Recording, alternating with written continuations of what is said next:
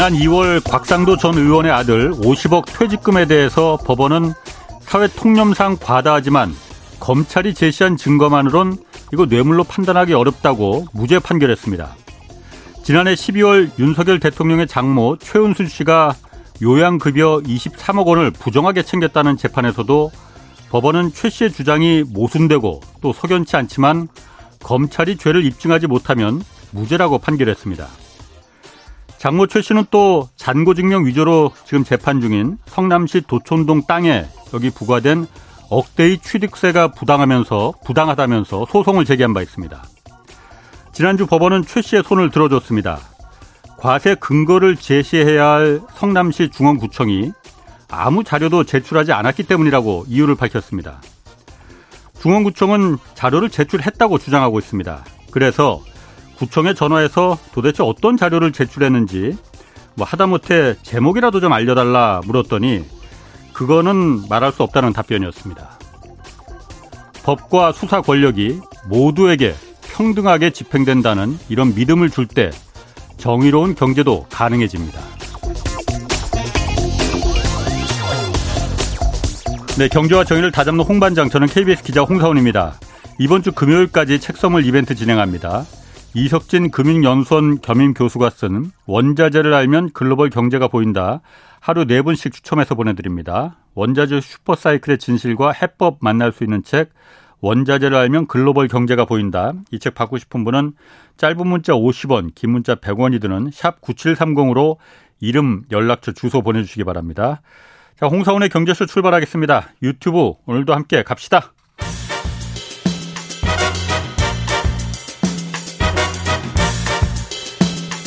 복잡한 세계 경제를 깔끔하게 정리해드립니다. 쭉쭉 뻗어가야 할 한국 경제의 길을 제시해드립니다. 경제 읽어주는 남자, 김광석 교수의 경제전망 보고서. 지금 시작합니다. 네, 세계 최고 수준인 우리나라 가계 부채가 최근 부동산 관련 대출 중심으로 다시 늘고 있습니다. 우리 경제 최대 뇌관이라고 하는 이 부동산과 부채 문제 오늘 자세히 살펴보겠습니다.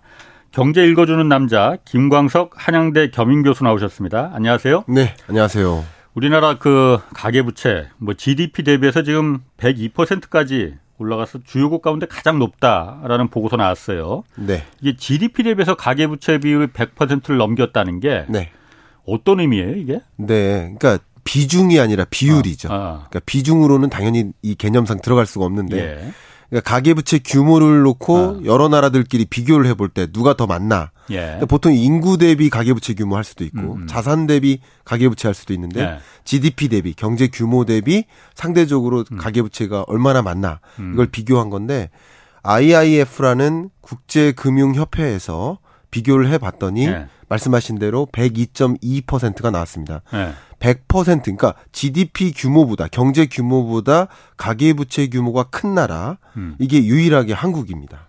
그러니까 국가 경제 규모보다 민간 가계 부채가 더 많더라. 그렇습니다. 크더라. 예. 2위가 홍콩이었고요. 예. 홍콩이 약 95% 정도 나왔고요. 예. 음. 어, 이렇게 극단적으로 높은 나라. 예. 가계 부채 규모 면에서도 좀 많다라고 생각할 수 있는데 예. 또 한 가지 얼마 전에 IMF에서도 한국 예. 가계부채를 좀 경고했었는데 예. 거기서는 이제 쓴 잣대가 다른 개념입니다. 그러니까 음. 채무 상환 능력을 본 거예요. 저는 이게 더 저, 적당하다고 생각을 하는데 예. 규모가 중요한 게 아니라 예. 어, 갚을 능력이 음. 있는 부채의 그렇지. 수준인가 네. 이걸 판단할 때 우리 DSR을 많이 사용합니다. 총부채 원리금 그쵸. 상환금. 예. 예. 그래서 우리나라에 가처분 소득, 처분 가능 네. 소득이 있을 테고 예. 또 원금과 이자 상환액이 있을 텐데 아. 이 채무 상환 비율이 어, 세계 주요국 중에 4개 나라만 상승했어요. 예. 그 중에 하나가 한국이고요. 예. 상승한 폭을 보면 우리나라 가장 높아요. 예. 그러니까 결국 소득 중에 절대적으로 많은 돈을 빚 갚는 데 쓴다. 이렇게 음. 해석할 수 있겠죠. 그만큼 음. 세계 주요 국제 기구들이 한국 경제를 좀 지적할 때 가계 부채 문제가 좀 심각한 편이다.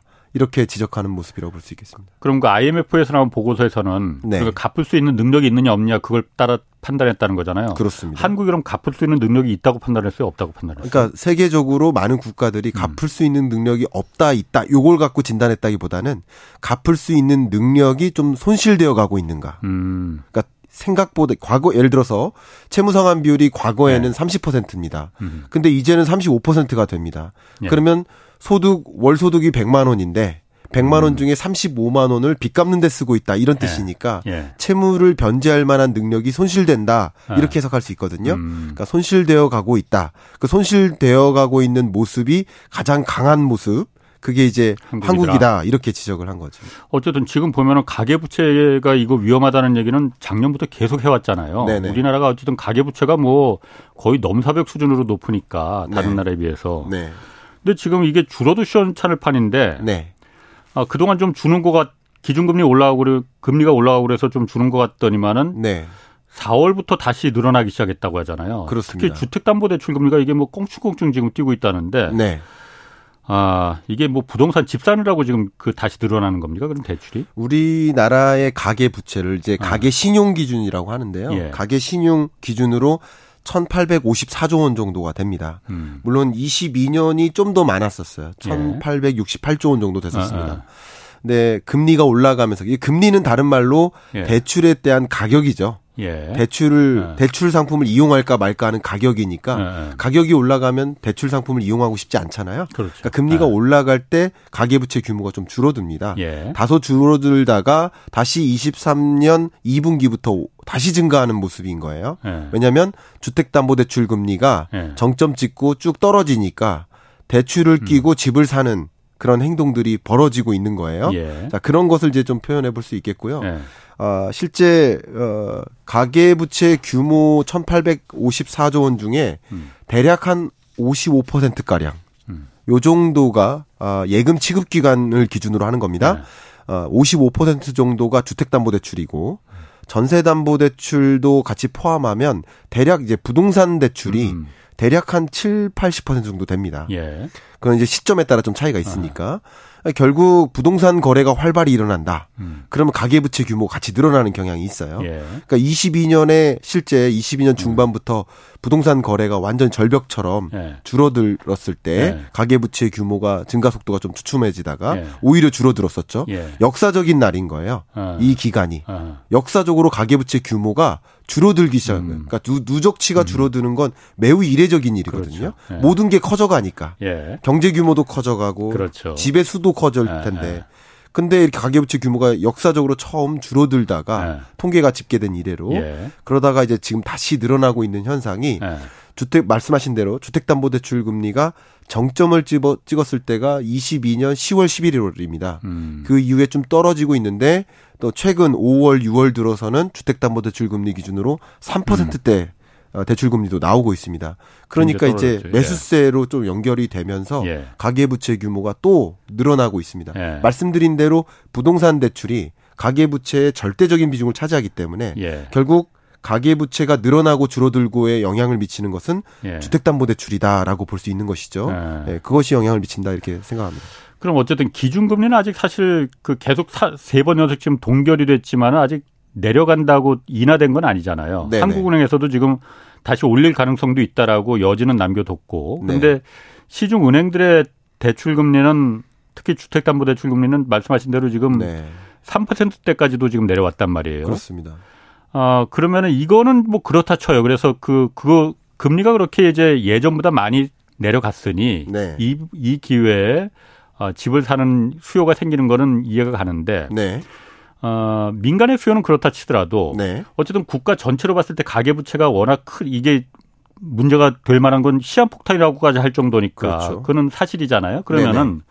국가 입장에서는 이걸 좀 줄이는 방향으로 가야 될 텐데 지금 네. 보면은 특례 보금자리론 정부에서 예. 물론 이유는 있습니다. 네. 그러니까 부동산이 급격하게 너무 예. 폭락하니 이걸. 좀 어, 완충 을 시켜야겠다라는 목적은 있었지만은 그거 네네. 40조 원 이제 싼 금리로 정책 금융으로 이제 지원을 해준 거고 네. 그다음에 또 최근엔 다음 달부터 7월 달부터 역전선안 조금 문제가 되니까 네네. 이걸 갖다가 정부에서는 그럼 DSR을 네. 총부채 원리 상환금 이것까지는 마지막 보루라고 해서 건드리지 않았잖아요 정부에서 네. 다른 거 다 풀어도 맞아요. 이걸 지금 그거 한해서는 일부 완화해주겠다고 하잖아요. 네. 부채를 더 늘리자는 거잖아요. 그렇습니다. 괜찮습니까? 그게 괜찮다고 생각이 안 됩니다. 아. 좀 이런 부분이 가장 우려되는 대목이라고 예. 볼수 있습니다. 예. 물론 지금 말씀하신 것이 이제 음. 전세금 반환 대출 규제이지 않습니까? 예. 그래서 전세금 반환 대출을 목적으로 할 경우 예. 그것에 한정해서는 음. DS를 좀 완화해서 예. 어쩌면 뭐 대출을 더 껴라라는 의미보다는 예. 전세금 반환을 실패하는 일이 없도록 예. 거대한 어떤 역전세 난의 문제를 발생시키지 않도록 하는 조치라고 해석을 할 수 있는데 예. 어쨌든 뭐 다주택자나 갭 투자자들이 예. 어, 자기 집이 아닌 세입자에게 어, 임대해준 그런 집에 한해서 담보 대출의 성격을 음. 더 제공해 준다라는 것이기 때문에 음. 추가적으로 어, 어 말씀하신 대로 음. 언제든지 기준금리 인상이 추가적으로 있을 수 있습니다. 예. 왜냐하면 물가가 다 잡힌 것이 아니기 때문에 예. 그래서 향후에 만약에 시중금리가 다시 올라가거나 음. 그리고 예상했던 것보다 부동산 시장이 연착륙이 안 되고 경착륙으로 쭉 간다면 예. 그러면 집값이 많이 떨어지는 과정에서 집을 담보로 맡긴 예. 그 차주가 집을 경매로 넘겨도 빚을 상환하지 못하는 예. 그런 문제가 발생할 수 있죠. 예. 어쨌든 그런 부채의 문제가 지금 심각한 상황에서 둘 중에 하나를 택일하는 과정인데 네. 저는 어쨌든 정부의 입장에서는 이제 어, 세입자에게 큰 어떤 난을 주지 않도록 하기 위한 조치라고 볼 수 있지만 예. 어, 이 가계부채 문제를 상대적으로 덜 심각하게 판단한 것이 아닌가 예. 하는 걱정이 좀 들긴 합니다. 그러니까 원리 원칙도로 따지면은 지금 사실 역전 세난이 이렇게 난 그 과정도 사실 보면은 네. 다, 다 그런 건 아니겠지만은 네. 그 당시에 그 갭 투자, 네. 누구는 갭 투기 이거로다가 들어간 그 이 산 집들이 굉장히 많단 말이에요. 맞습니다. 거기서 이제 많이 역전세난이 발생해서 네. 이게 지금 돌려줄 돈이 없으니까는 지금 그러니까 집값이 더 낮아진 게 아니고 네. 전세 차익이 그러니까 전세가가 떨어지니까 그 돌려줘야 되는 그 전세 보증금 반환 차익이 지금 모자란 거잖아요. 그렇습니다. 원리 원칙대로 따지면은 집을 팔아서 네. 돌려주는 게 맞는 거잖아요. 돌려줄 돈이 없다면은 만약에. 네. 근데 그게 아니고 예.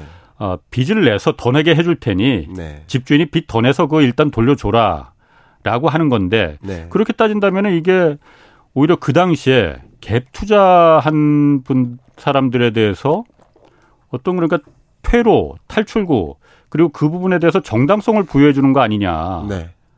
정부가 네. 제도적으로 그렇게 생각되지 않겠습니까? 어, 그런 상황이라고 저는 판단하고 있습니다. 아. 어, 특히 집값이 지금 꿈틀대고 있다고 많이들 생각하고 음. 계시잖아요. 그럼 집값이 만약에 상승 전환할 시점이 온다라고 음. 가정했을 때 만약에 예, 예, 예. 그러면 이렇게 어 가계부채 DSR 규제를 음. 완화해 주면 이제 집값이 하락하는 구간에 상승세로 전환할 시점이 곧 올 거라고 가정했을 때 음. 예, 예. 이들이 버틸 수 있는 시간을 주는 거죠. 그렇지. 예. 버틸 수 있는 시간을 어. 주고 그리고 어, 세입자에게 물론 전, 역전세 난이 어, 네. 전가되지 않도록 하는 조치이긴 하나 예, 예. 다시 집값이 반등할 때 어, 급하게 집을 음. 내놓지 못하게 만드는 음. 하나의 요인은 그렇죠. 될수 있다고 볼 수 있죠. 네. 그러니까 정부 입장에서는 이게 집값이 떨어지면 안 되는 거 아니에요. 네. 이 DSR을 더 완화해주고 그런 거는 네. 집값이 올라가야만이 해결될 수 있다 이렇게 생각을 갖고 있는 거 아닙니까? 그러면은 집값이 만약 떨어지면은 더 떨어지면은 네. 그게 어. 정책 의사결정자가 예. 부디 그건 아니기를 바라는 마음입니다. 예. 저는 이제 항상 생각하고 있는 게 국토교통부가 이제 부동산 정책을 단행하는데 음, 음. 부동산 정책의 목적이 뭐라고 생각하십니까? 부동산 정책의 목적은 가격 안정이 아니에요. 음. 주거 안정이에요. 그렇죠. 예. 가격 안정이라는 개념을 어. 잘 생각해 보면 어. 집을 가진 자에게는 올라가는 게 안정일지 몰라요. 예. 집을 못 가진 자에게는 집값이 떨어져 주는 게 안정인 거예요. 네. 그러니까 예. 가격 안정은 목적이 되면 안 됩니다. 음. 이해관계에 따라 다르니까. 예, 예. 그러니까 가격이 오르는지 떨어지는지는 아예 관심 바뀌어야 된다는 거예요. 아. 정책의 목적은. 예, 예. 그러니까 주거 불안 문제를 해소하자. 음. 이게 이게 정부가 있는 이유고 음. 국토교통부가 있는 이유다라고 저는 생각을 하고 있고요. 아, 좀 중요한 말이네. 예, 그러면 네. 부동산 정책의 목적의 대상을 나열할 때 예. 집을 갖고 있는지 여부를 가지고 나열하면 음. 제가 보기엔 세 가지 정도로 구분될 수 있을 것 같아요. 예. 우리가 소위 말하는 투기 예. 혹은 내 집 투자자 음. 내집 1인 1주택자 예. 그리고 집이 없는 무주택자 음. 세 가지로 구분할 수 있잖아요. 예. 그러면 주거 불안의 대상은 누굽니까? 이 셋 중에 무주택자 무주택자가 주거 불안이잖아요. 예. 그러면 무주택자가 주거 불안 문제가 해소될 수 있도록 하는 그런 정책 분야만 집중하면 되는 것이지 음. 가격을 음. 올려놓겠다 적정하게 가격을 올리, 올리겠다 적정하게 가격을 올리면 정치적으로 유리할 수 있어 예. 이런 종류의 생각은 아예 처음부터 있어서는 음. 안 된다.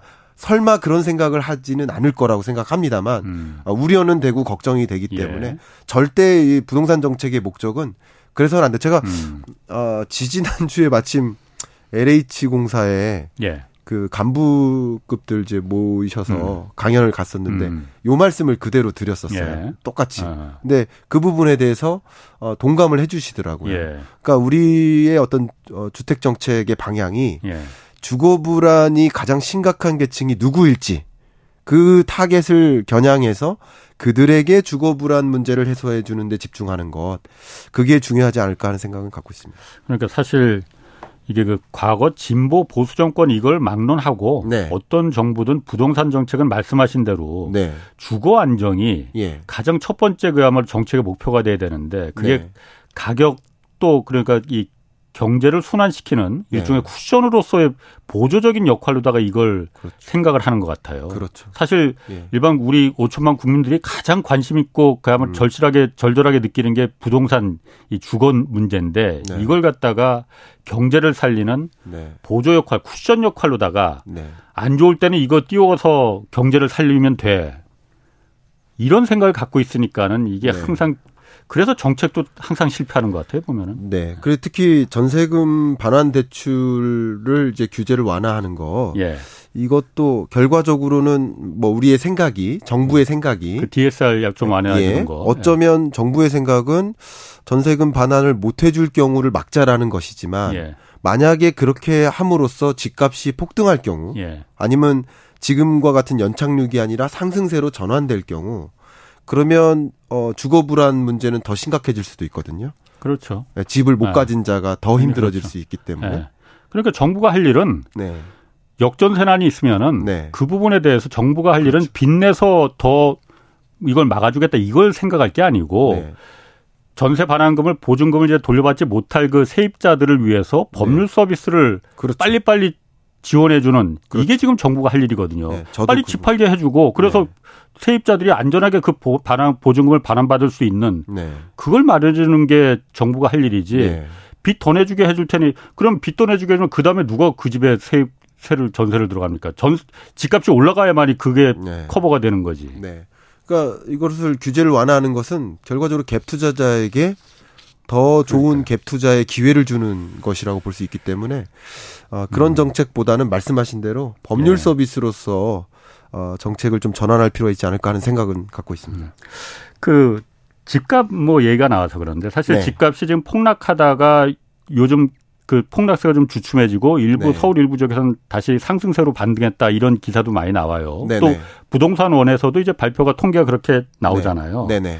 근데 이게 진짜 반등인 건지 아니면 네. 허수가 끼어 그 끼어 있는 건지 네. 사실 잘 모르겠더라고요. 네. 어떻습니까, 김 교수님? 뭐 일단 지금부터 그런 이야기를 아. 나눠야 되겠지만 네. 일단은 통계 자체를 부정하면 예. 그런 이, 종류의 모든 이야기를 나누기가 아, 어렵습니다. 아, 예. 그래서 통계 자체를 아. 부정하지 않고 예. 일단 통계를 신뢰한 다음에 예. 통계 문제를 또더 아. 어, 선진화한다거나 음, 그렇죠. 예. 교정하는 문제는 또 다시 말씀 나누도록 하고 예. 이 통계를 보고 어떻게 해석할지를 좀 아. 말씀드리도록 하겠습니다. 예. 일단은 반에 10명의 음. 학생들이 있을 때 예. 10명의 학생들이 다 성적이 떨어지다가 예. 한 명의 성적만 반등해요. 예. 그럼 이걸 반 성적이 올랐다고 가정하기는 어렵죠. 예. 두 명이 반등합니다. 그럼 반 성적이 반등했다고 하기가 여전히 어렵죠. 세 명, 네 명, 다섯 명까지 반등해도 예. 반등했다고 하긴 어려워요. 예. 근데 만약에 여섯 명이 반등한다라고 음. 하면 그때부터는 반성적이 반등했다라고 얘기할 수가 있다고 저는 예. 생각합니다. 예.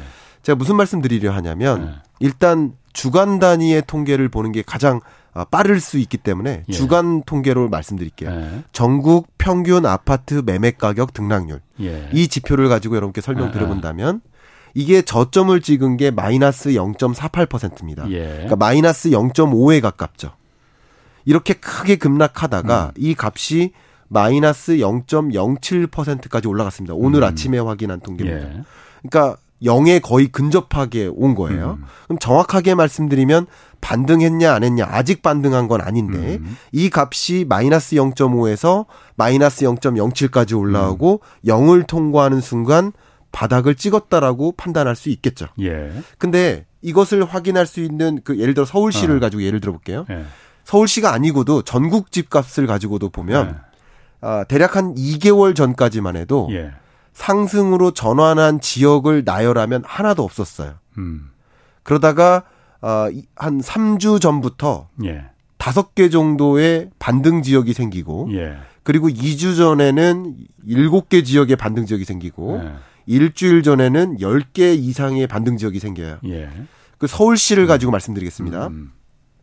송파구가 6주째 반등으로 전환한 상태입니다. 예. 6주 전에 반등으로 전환했고 플러스로 계속 마이너스 등락률을 찍다가 어, 플러스로 0 이상으로 반등한 게 6주째 됐고요. 예. 강남구가 3주째 됐습니다. 음. 그리고 종로구가 2주째 됐습니다. 예. 마지막으로 양천구가 1주째 됐습니다. 음. 그래서 상승으로 전환한 지역이 현재 서울시를 기준으로 4개 구가 됩니다. 음. 그러니까 이런 현상들이 지금 아직은 서울시 집값이 바닥은 아니지만 예. 바닥을 찍고 상승 전환 음. 할수 있다라고 생각해 만드는 근거죠. 예. 이 가격이요.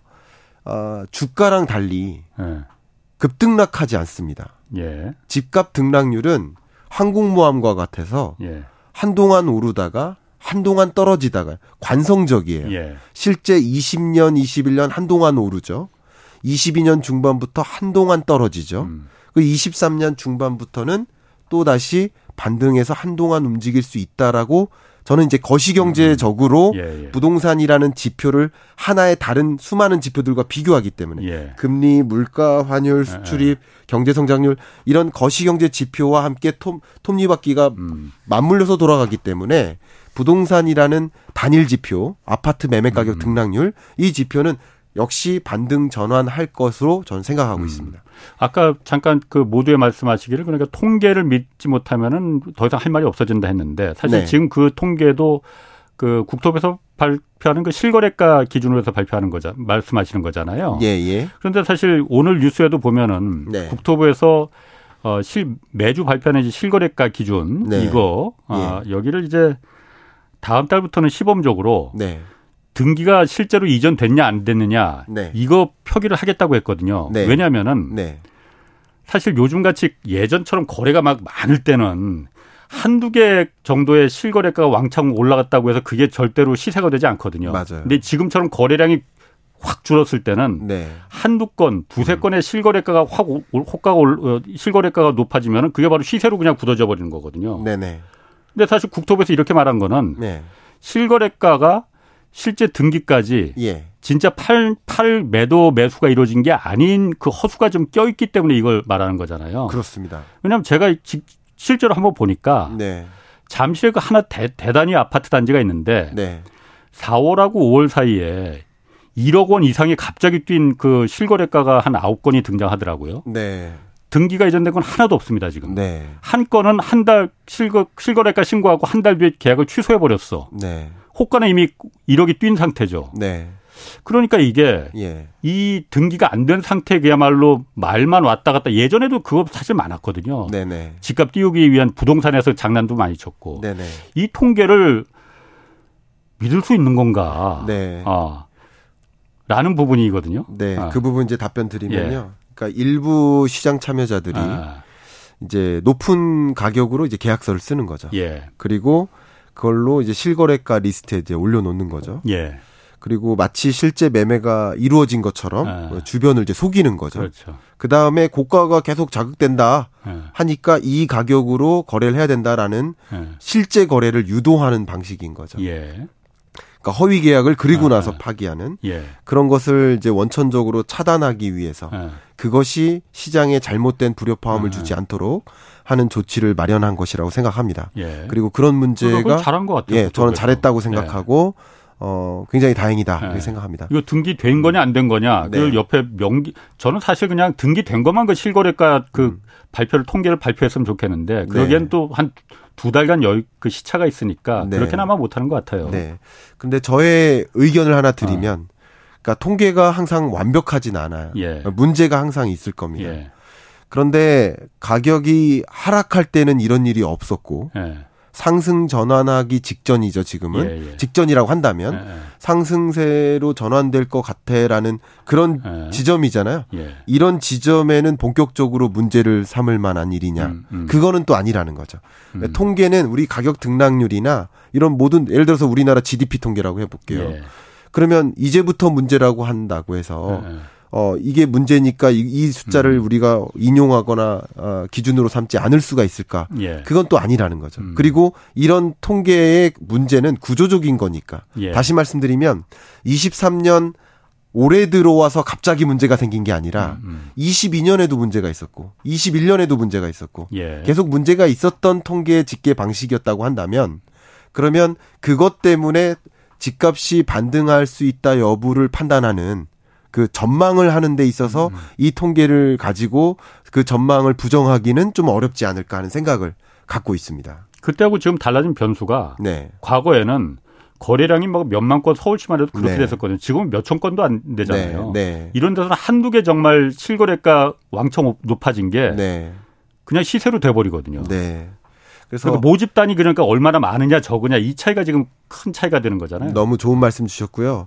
그래서 저는 이제, 이제 실거래가라는 음. 가격 통계가 있고 이제 표본 통계 가격 통계가 그렇죠. 있습니다. 예. 근데 이제 저희 경우에는 거시경제 입장에서 부동산 네. 시장을 바라보기 위해서 네. 그래서 일괄된 통계를 이용하기 위해서 표본 통계를 활용하고 있습니다. 음. 실거래가 통계는 그런 여러 가지 문제점들도 있을 수 있다고 그 부동산에서 발표하는 그렇죠. 예, 부동산원 표본 통계가 예, 있고요. 예. KB 부동산 통계가 또 있죠. 예, 예. 그두 가지 통계인데 KB 부동산 통 뭐가 더 낫다라는 아. 것을 저는 의견 드리는 것은 아니라 예. 더 오래된 통계여서 예. 왜냐하면 과거 이제 주택 은행 시절부터 그렇죠. 집계된 그 통계여서 예. 저는 주로 KB 토, KB 부동산 통계를 네. 더 많이 활용하고 있는데 네. 앞에 말씀드렸던 아파트 매매 가격 등락률 그 예. 지표는 예. 표본 통계를 활용한 겁니다. 네. 물론 지금 이렇게 실거래가에 호가 띄우기라든가 이런 불법적인 정황, 이런 네.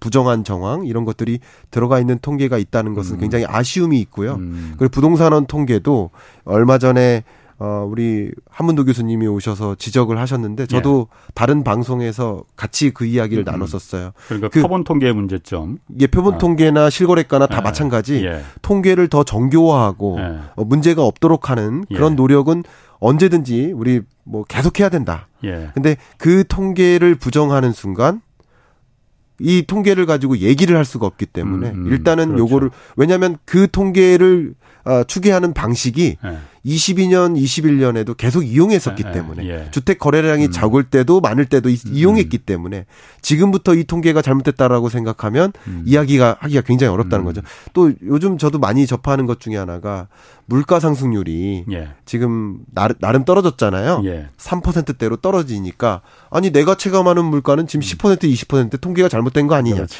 근데 그 통, 예. 물가 상승률을 집계하는 그 예. 통계는 그 지금 계속 갔습니다. 예, 작년이나 재작년 에 갔습니다. 그렇지. 그러니까 통계를 부정하는 네. 순간 우리 경제 현상을 네. 우리는 오해할 수도 있기 때문에 네. 저는 이제 통계를 부정하기보다는 통계를 수정해서 더 정교화하자라는 네. 말씀은 강하게 드리겠습니다만 네. 일단은 이 통계를 준용해서 현재 경제를 이해하는 수밖에 음. 없지 않을까 뭐 물론 한계점이 있겠지만 그렇게 의견을 드립니다. 그 한문도 교수 얘기가 나왔으니까 안 그래도 네. 제가 오늘 아침에 한번 통화를 했거든요. 네, 왜냐하면 네. 지난 방송에 나와서 그 부동산에서 매주 발표를 하잖아요. 네. 사실 저는 이게 지금처럼 요즘 같은 이 부동산이 매주 네. 발표할 만한 성질의 것인가라는 그 의심은 좀 드는데 그 네. 필요성이 있는지는 드는데 네. 매주간 그 한 주간 주간 동향 발표를 하면서 표본 조사를 하는데 네. 아, 표본 공개를 어떤 표본을 정, 그 도대체 한 건지 그 네. 공개를 안 한다고 해서 네. 부동산에 그거 왜 공개를 안 하느냐. 네. 온 국민들이 다 이것만 보고 있는 분들이 얼마나 많은데. 네. 공개를 안 하는 걸 뭐 이유를 밝힐 수 없다라고 부동산에서 했다고 해요. 그래서 네. 그 부분에 대해서는 다음에 조금 더 한 번 더 그 좀 본인이 취재를 해서 네. 좀 오시겠다고 했는데 김 교수님께서는 어떻게 그 표본 공개는 왜 안 하는지 해도 될 것 같은데 해도 해도 될 것 같은데 이 문제가 아니라요. 예. 저는 해야만 한다고 그러니까. 생각합니다. 2천 원 관심이 제가 많은데. 우리가 논문 쓸때 예. 하다못해 학사 석사 학위 논문 쓸 때도 예. 그 표본을 추출했을 경우 예. 그 표본이 누구고 표본에 음. 대한 상세한 설명이 그렇지. 기본이거든요. 예. 그러니까. 기본이 안 세금 가지고 만드는 통계가 예. 기본을 안 지킨다. 예. 그것은 저는 문제가 있다고 생각하고요. 예. 어쨌든 그 표본을 밝힐 필요가 있다. 그게 맞든 적든 샘플이 그렇죠. 적든 네. 어쨌든 그 통계를 밝힐 필요가 있다. 통계를 더 정교화하고 네. 꼼꼼하게 만들 필요가 있다. 그런 생각은 당연히 하고 있습니다. 그러니까 그 부분은 저도 사실 그래서 저도 한번 좀 물어봐야겠어요. 부동산에 직접 한번 전화 한번 해봐야겠어. 이거 왜 네. 발표를 안 하는 이유가 왜, 왜 그런 건지 한번 네. 그건 제가 한번 좀 물어보겠습니다. 뭐 그런 일도 있고요. 별의별 일들이 많이 아. 있습니다. 예, 그거 말고도 네. 심지어 국민 세금으로 네. 무슨 조사를 단행해요. 예. 그럼 조사된 결과는 발표해야 되거든요. 예. 근데 그 조사된 결과를 발표하지 않을 때도 있습니다. 이제 부동산 통계가 아니라 아. 다른 통계도 제가 아. 하나하나 거론하면 너무 아. 심각한 문제가 될 수 있을까 봐 예. 걱정이 되는데 어쨌든 그 조사된 통계는요 예. 국민의 세금으로 조사를 한 거고 그렇지. 그 헌법에 예. 그 법의 법률의 기초에서 예. 조사를 하는 것이기 때문에 당연히 국민들이 볼 수 있도록 통계를 공개해야 되고 거기서 음. 사실 어 정책적으로 이행하는데 뭔가 문제점이나 걸림돌이 있어 보이는 통계가 나오면 그것을 가지고 우리 어떻게 더 잘 헤쳐나갈까를 고민하기 위한 통계이기 때문에 당연히 공개를 해야죠. 아예 안 해버려 그냥. 너무 한탄스러운 적이 한 번 있었는데 예 갑자기 어. 그런 얘기까지 나왔네요. 자 그럼 다시 본론으로 돌아가서 네. 네. 그럼 하반기 네. 어, 부동산 시장이 어떻게 될 거냐. 네. 김 교수님 작년까지 아니 올 초까지인가 계속 부동산 시장 내려갈 거다 했잖아요. 네, 그렇습니다. 기조가 바뀌었다는 얘기가 좀 많이 들립니다. 네. 어? 태세를 전환했다. 뭐 이런 네. 얘기도 들리는데 네. 전환하신 겁니까? 아, 어. 제가 가지고 왔습니다. 아. 아, 그것은 이제 조심스럽게 우리 구독자 네. 여러분들께 네. 저를 조금만 아시고 네. 혹은 일부 자, 짧은 영상만 어. 보시고 예. 그렇게 말씀하시면 그거는 이제 죄송합니다만 예. 아, 좋은 정보의 아. 공유가 아닙니다. 그래서 음. 제가 작년 10월에 썼던 책에 음. 23년 경제전망서에 예. 부동산 시장에 대한 조언을 드렸을 거 아니에요. 예. 그걸 제가 지금 한번 읽어드릴게요. 아. 한번 읽고 판단해 봐 주십시오. 이, 어, 313페이지입니다. 책 갖고 계신 분 같이 보세요. 예. 2023년 부동산 아. 시장은 아. 거품 수축의 해다. 아. 23년 하반기까지 주택 가격이 조정되는 국면이기 때문에 네. 내집 마련과 투자 관점의 매수 시점을 신중히 진단할 필요가 음. 있겠다. 23년 중반 이후 미분양 주택이 점차 해소되거나 음. 주택 거래량이 점차 늘어나는 현상이 나타나는 시점에서 매수 시점을 잡을 것을 추천한다. 음. 부동산 정책이 재건축 및 초과 증축 규제를 완화하는 방향으로 움직일 것이기 때문에 예. 수도권 주요 지역들의 음. 기회를 포착하는 것도 중요할 것이다. 음. 이 이야기를 제가 요약해 본다면 음. 23년 한 해의 부동산 매매 가격 등락률로 보면 예. 마이너스입니다. 음. 근데 그 한 해를 가지고 음. 쪼개 보는 거예요. 예. 상반기와 하반기로. 아. 근데 상반기까지 강한 하락세가 이어지다가 음. 하반기 부터 미분양 주택 건수가 해소되는 그런 지점에 예. 매매 가격이 분명히 플러스로 반등할 수 있다. 하반기에는. 네, 그렇게 얘기했고 음. 이게 저의 음. 기조이기 때문에 기조가 바뀐 적이 음. 없습니다. 음. 다만 설사 제가 기조가 바뀌면 네. 바뀌어야 된다고 생각합니다. 아, 바뀔 수 있죠. 태세 전환해야 된다 고 생각하고 당연합니다. 어, 저는 이 경제 현상이 예. 우리가 모를 법한 여러 예. 일들이 계속 벌어지고 있어서 예. 어, 그런 일들이 어, 대외적인 변수가 발생해서 예. 계속 바뀔 수 있기 때문에 바뀌면 바뀌어야 된다고 생각합니다. 근데, 맞습니다. 근데 전 네. 바뀌면 바뀌었다고 말씀드리는데 아. 바뀌지 않은 겁니다. 아. 예, 오해하지 말아주십시오. 예. 사, 하반기에 그럼 집값이 다시 김 교수님 생각에는 상반기에 워낙 많이 떨어졌으니 네. 다시 이제 올라가는 방향으로 가는 거다. 네. 그 근거는? 네, 근거부터 말씀드리겠습니다. 아. 어, 저보고 올라가는 게 맞냐 떨어지는 게 맞냐 네. 바램이나 목표 정책의 목표를 어. 말씀 을 부탁하신다면 저는 굳이 따지면 떨어지는 게 맞다고 생각합니다. 예. 어, 왜냐하면 우리 경제를 음. 위해서 가장 중요한 과제가 음. 저출산이라고 생각하는 사람이기 예, 때문에 예. 얼마 전에도 음. 이 자리에서 음. 다뤘죠. 저출산을 야기하는 음. 여러 이유 중에 하나가 높은 집값이기 때문에 예. 그래서 우리나라에 예. 안고 있는 이 숙제를 해결하기 예. 위해서는 집값을 조정하는 게 맞다, 떨어지는 게 맞다라고 생각합니다. 그 목표와 바램하고 전망하고는 다른 겁니다. 제가 그렇게 목그 바램을 갖고 있다 하더라도 음. 그게 우리 한국 경제에 정당한 것이라고 본다 하더라도 전망은 분명히 달라야 됩니다. 그렇죠. 전망과 예, 예. 목표는 달라야 아. 됩니다. 근데 저의 전망은요. 아. 어쨌든 상승세로는 전환될 텐데 예. 상승세가 매우 뚜렷하진 않다. 예. 그래서 너무 급하게 서두를 필요까지는 없다. 아. 이게 저의 기본적인 생각입니다. 예. 근데 반등세로 전환될 것이라고 본 이유 중에 음. 하나는 금리라는 것이 예. 기준금리가 22년 한 해 엄청나게 치솟다가 음. 23년에도 치솟다가 23년에 이미 동결로 전환됐죠. 음. 이것은 금리는요.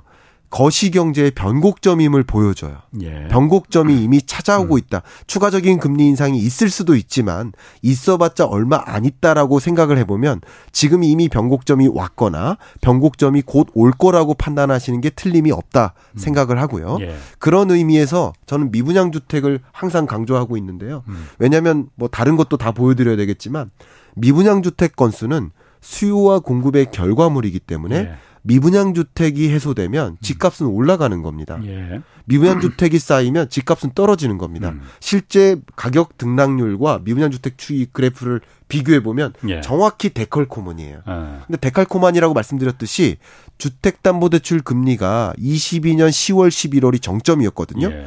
그때 미분양 주택 건수가 후행해서 다소 음. 후행하거든요. 예. 부동산은 후행적 시장입니다. 예. 주식 시장은 선행하고요. 예. 그러니까 후행하기 때문에 미분양 주택 건수가 7만 5천 호가 정점입니다. 예. 그리고 7만 5천 호 찍고 제가 한 2, 3주 전에 음. 이 자리에 나와서 미분양 주택이 해소될 거라고 판단하고 있다라고 말씀드렸는데 실제 그 이후로 해소됐습니다. 음. 7만 5천 호에서 7만 2천 호로 그리고 7만 1천 호로 또 떨어졌습니다. 그러니까 미분양 주택은 23년 연내 많이 떨어질 거라고 생각하진 않지만 음. 6만 호에서 7만 호 사이로 7만 5천 호 정점보다는 떨어지는 흐름으로 음. 유지될 것이다. 이렇게 음. 판단하고 있습니다. 그 미분양이 네. 집이 막 사람들이 네. 미분양된 걸 너도나도 사서 지금 그게 떨어지는 게 아니고 네. 분양 자체를 지금 안 하고 있잖아요. 건설사나 시행사들이 네. 분양이 안 될 것 같으니까. 네. 그러니까 자연스럽게 모수가 줄어드니까는 미분양도 줄어드는 거 아니에요? 네, 너무 좋은 말씀 주셨고요. 네. 그 주제로 네. 이광수 의원님하고 네. 제 채널에서 네. 한 시간을 넘게 대담을 네. 했었는데요. 저는 이제 미분양 주택에 대해서 어떻게 판단하냐면 어, 오해하지 마십시오. 건설사한테 돈 받은 적 없습니다. 그런 댓글이 있어서 제가 말씀드리는데 예, 예. 그런 거 없습니다. 아, 아. 제가 그러고 어떻게 방송에 아, 출연합니까? 예, 예. 그럴 아, 리는 없습니다. 아. 그냥 있는 근대로 제가 본 대로 말씀드리는 예. 거예요. 사슴을 가리켜서 어떻게 말이라고 표현합니까? 예. 반등하는 흐름이 있으면 반등한다고 얘기하는 게 맞죠. 아. 저는 사슴을 가리켜서 사슴이라고 얘기하고 싶은 것 뿐입니다. 그러니까 분양 물량이 적으니까는 당연히 적은 거 아니냐, 아, 줄어드는 거 아니냐. 매수세가 급격히 떨어졌을 때 예. 이게 정말 재밌게도 저는 매수세를 확인할 때 예. 가장 제가 신뢰하는 지표는 예. 한국은행에서 발표하는 음. 주택 가격 전망 CSI 이 예. 지표입니다. 이 지표가 역시 22년 10월 11월이 저점이에요. 예. 완전 바닥입니다. 예. 그리고 이 값이 100을 향해 가고 있어요. 이게 약간 비슷해요. 되게 재밌게도 매매 가격 등락률이 마이너스 0.5를 찍고 마이너스 0.07 그러니까 풀 0을 향해 가는 모습. 예.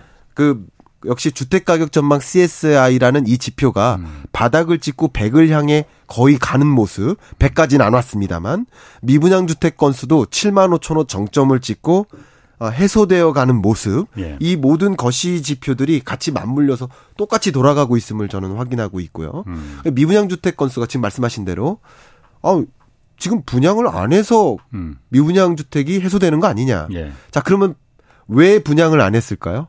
매수 안 될까 봐죠. 그렇죠. 지금 매수 안 될까 봐. 아, 예. 그러면 또 이렇게 질문 드릴게요. 예. 그러면 건설사들이 예. 앞으로도 매수가 안 일어날 텐데 예. 그러면 이제부터 본격적으로 미분양 분양 물량을 쏟아 부을까요?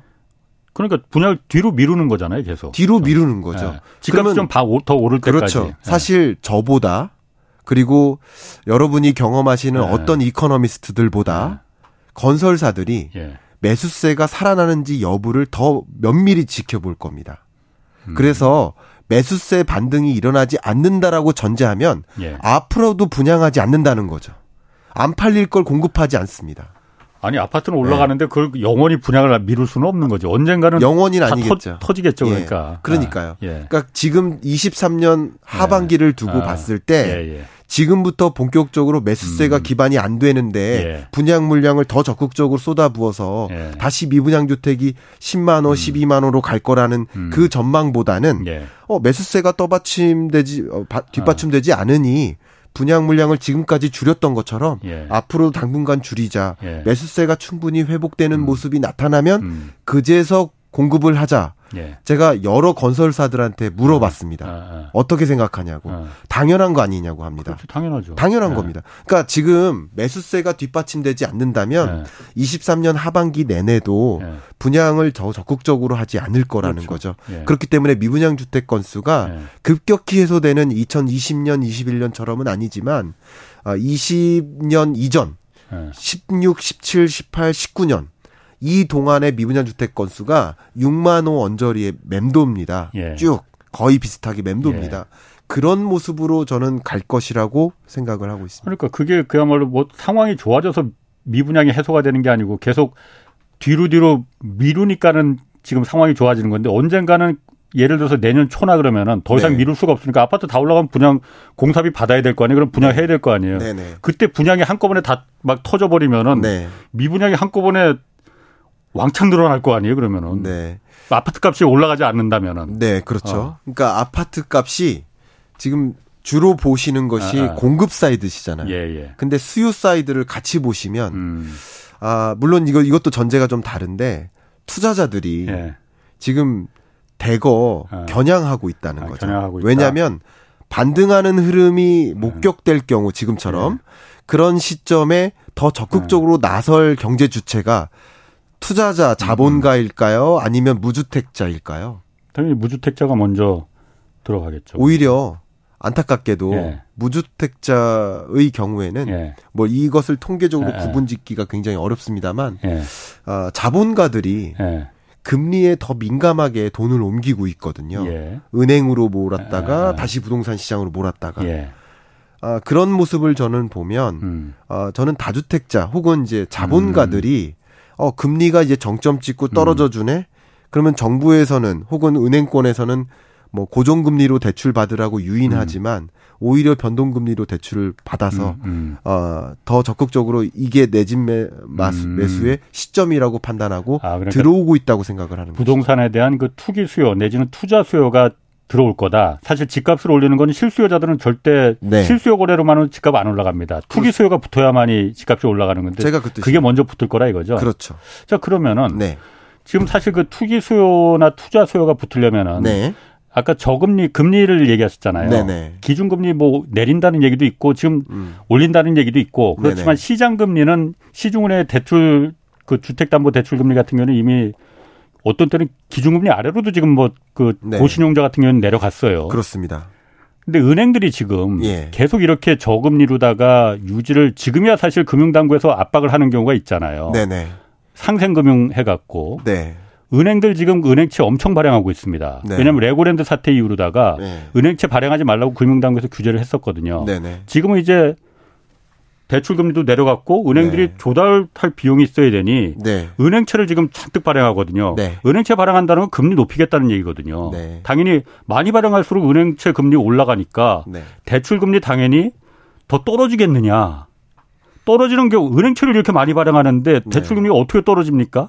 더 올라가지 앞으로는. 네, 너무 또 좋은 어. 질문 주셨고요. 예. 저의 생각을 또 말씀드리자면, 예. 어, 우리가 생각하는 금리가 높다 낮다의 개념은 네. 왜냐하면 주택도 매수 심리거든요. 예. 여러분 스스로 어 주택을 매수해야 된다라고 강하게 믿고 계시면 예. 매수하시는 거거든요. 예. 물론 구매 여력도 있어야 되겠지만. 예. 근데 우리가 그 매수 심리가 발동되는데 금리가 상당 부분 작용을 하고 있다라고 보고 있고요. 음. 근데 금리가 높다 낮다의 기준은 뭘까요? 이 매수 심리를 자극할 만한 금리가 높다 낮다의 기준은 아마도 우리가 최근 경험한 1, 2년 동안의 음. 기, 금리 음. 그걸 기준으로 해서 나타날 가능성이 높습니다. 예. 무슨 뜻이냐?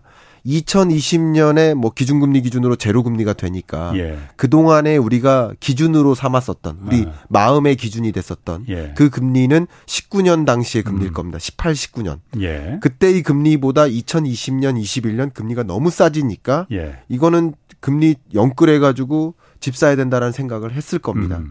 근데 22년부터는 역시 우리가 마음속에 기준이 되고 있는 마음을 움직이는 기준이 되는 그 금리는 역시 20년, 21년 금리예요. 제로 금리. 음, 음. 그게 나의 마음 속에 네. 어, 적정한 금리가 되는 거예요. 제로 금리가 적정 금리가 되는 거예요. 예. 근데 적정 금리 대비 너무나 높아지니까 이거 네. 고금리다라고 생각하는 거예요. 네. 금리 인상기에. 예. 그럼 역시 23년의 경우에는 심리적으로 예. 금리가 높다 낮다의 기준이 되는 것은 예. 22년 금리라는 거예요. 높았을 때 금리. 그렇죠. 어. 그렇기 때문에 이 정도면 어 괜찮네 이렇게 되는 겁니다. 예. 많은 분들의 생각이 예. 자본가들이 그렇게 생각합니다. 예. 그러니까 정말 금융사의 VIP들이라고 하는 사람들이 있거든요. 이 자본가 자산가들이 보통 이 자산가들의 기준을 5천억 정도 음. 요 정도를 두고 있는데 요 정도 자산가들은 금리의 기준을 최근 1, 2년 동안의 금리와 비교해서 생각해요. 그럼 예. 이 정도면 적정금리. 이게 왜 그러냐면요. 금리의 레벨이 중요한 게 아니라 음. 금리가 올라가고 있나 떨어지고 있나라가 어, 보는 것이 중요한 것인데 예. 지금 금리가 22년보다 아, 낮은 것이고 20 20년 21년보다만 높은 음. 것이지 역사적으로 봤을 때 지금 주택을 매수할 만큼의 그 음. 그 심리를 자극할 만 부정적으로 예. 자극할 만큼의 높은 금리는 또 아니라고 생각하고 있는 거죠. 자산가들이. 음, 음. 그리고 금리가 다시 반등한다 하더라도 주택담보대출 금리를 기준으로 했을 때 예. 22년 10월 11월 고점보다 더 올라가긴 어렵다라고 생각을 합니다. 왜 그렇죠, 그거는? 그것은 왜냐면 뭐, 그거는 음. 지금까지는 사실 네. 은행의 기준금리보다도 오히려 주택담보대출 금리가 낮을 수 있었던 거는 네. 시장의 원리에 따라서 그게 낮아진 건 아니거든요. 네, 네. 금융당국이 손목 비틀었거든. 네. 은행인이 너무 돈을 많이 벌어간다. 다 같이 어려운데 지금 집 그 주택 담보 대출로 금리로 얼마나 많은 사람들이 고통받고 있는데 금리 내려라니까 내린 거잖아요. 네네. 이걸 언제까지 은행들이 받아주겠냐 이거지. 어, 주택담보대출 금리가 예. 말씀하신 대로 정책적인 요인도 있죠. 예. 주, 주택담보대출 금리와 나머지 시중금리를 비교해 보면 예. 재밌게도 주택담보대출 금리가 22년 10월이 정점이고요. 예. 나머지 시중금리, 예. 신용대출이라든가 뭐 아, 뭐 소액 대출이라든가 음, 음. 나머지 신용금 음. 신용금리의 경우에는 11월이 정점이에요. 다시 예. 말씀드리면 가장 먼저 떨어지기 시작한 거예요. 예. 그런데 나머지 시중금리도 같이 떨어졌거든요. 예. 그러니까 그것을 이제 무조건 정 물론 정책의 음. 효과가 아마도 한 달 전 먼저 어, 주택담보대출 금리를 떨어뜨리게 만들었다라고 생각을 하지만 예. 모든 시중금리에 어, 하방 압력을 줬다라고 생각합니다. 금리 음. 자체가. 예. 근데 금리가 22년 말까지 계속 치솟을 때는 금리 인상기고요. 예. 기준금리의 정점보다 오히려 선행해서 시중금리가 아. 올라가는 경향성이 있고요. 예. 기준금리가 이제 정점을 찍고 동결되는 구간에는 하향 안정화되는 어, 기점이 있습니다. 예. 근데 실제로 기준금리를 인하하게 되면 시중금리의 전체적인 레벨은 음. 떨어지기 시작합니다. 그렇군요. 저는 그렇게 보고 있기 아. 때문에 선행해서 움직이는 것으로 보고 있기 때문에 음. 시중금리가 다시 22년 그 말에 정점을 음. 갱신할 것이다 이렇게 판단하지는 않고 있습니다. 그, 음. 그거는 쉽지 않다라는 네. 부분이고. 그러니까 그럼, 결국 음. 주택 매수 심리라는 심리적인 음. 관점에서 우리가 기준으로 하는 높은 금리는 아마도 22년 말 기준일 거고요. 그때보다는 음. 어쨌든 금리가 꿈틀꿈틀 한다 하더라도 어, 이 정도면 뭐 괜찮은 금리야 이렇게 생각할 가능성이 높겠죠. 그럼 한 가지만 더 네. 지금 그 사실 지금 집값이 부동산원이나 그 실거래가에서 보면은 반등세를 지금 그 일부 서울에서는 올라가고 그랬다 했는데 네. 집값이 올라갈 때는 집주인들이 내놓는 매물을 지금 막 걷어들여야 되잖아요. 그럼 매도 매도 물량이 좀 줄어야 되는데 네. 오히려 매도 물량은 지금 계속 늘어나고 있거든요. 네. 이참에 집 팔자 지금 오를 조금 오를 때 네. 이건 앞뒤가 안 맞는 거 아닌가? 예. 그래서 제가 아까 그 통계가 좀 이거 허수, 예. 허수가 있는 거 아니야? 저 예. 의심을 예. 그 보는 거거든요. 이거는 어떻게 해석을 해야 됩니까? 그러니까요. 그 실거래 가격 부분에 아. 특히 통계 문제가 좀 많이 있다고 생각을 하고요. 예. 뭐 물론 이 통계뿐만 아니라 예. 나머지 통계도 우리가 아, 통계 선진국이 말 그대로 음. 선진국이라고 하잖아요. 아, 통계를 더 정교하게 어, 이제 수정해야 된다는 음. 생각은 저도 똑같이 하고 있습니다. 예. 그러니까 그런 부분에 좀 허수 부분들이 어. 있다고 저도 생각합니다. 그러니까 원래 집값이 올라가는 시기에는 매도 물량은 줄어드는 게 원래 맞는 거죠? 아 그렇지는 또 않습니다. 어. 왜냐하면 매도 물량과 어. 매수 물량의 비교가 비교를 해야 된다는 거죠. 예. 그걸 이제 매수 우위 지수라고 보통 음, 봐요. 음. 매수 우위 지수가 매도세가 강한가 매수세가 강한가. 음. 그러니까 매도 물량도 많은데 그만큼 매수세도 많다. 그럼 음. 매도 물량은 또 뭘까요? 일부는 이사 수요도 있는 거거든요. 아, 그러니까 여러 가지 것들이 있기 때문에 매도 물량이 많은데 매수 물량은 더 많다. 그러면 상승하는 걸로 알겠습니다. 것이죠. 예, 좋은 얘기 잘 들었습니다. 김광석 한양대 경영교수였습니다. 고맙습니다. 감사합니다. 내일은 최백운 교수와 금융시장 움직임 자세히 살펴보겠습니다. 지금까지 홍사원의 경제쇼였습니다.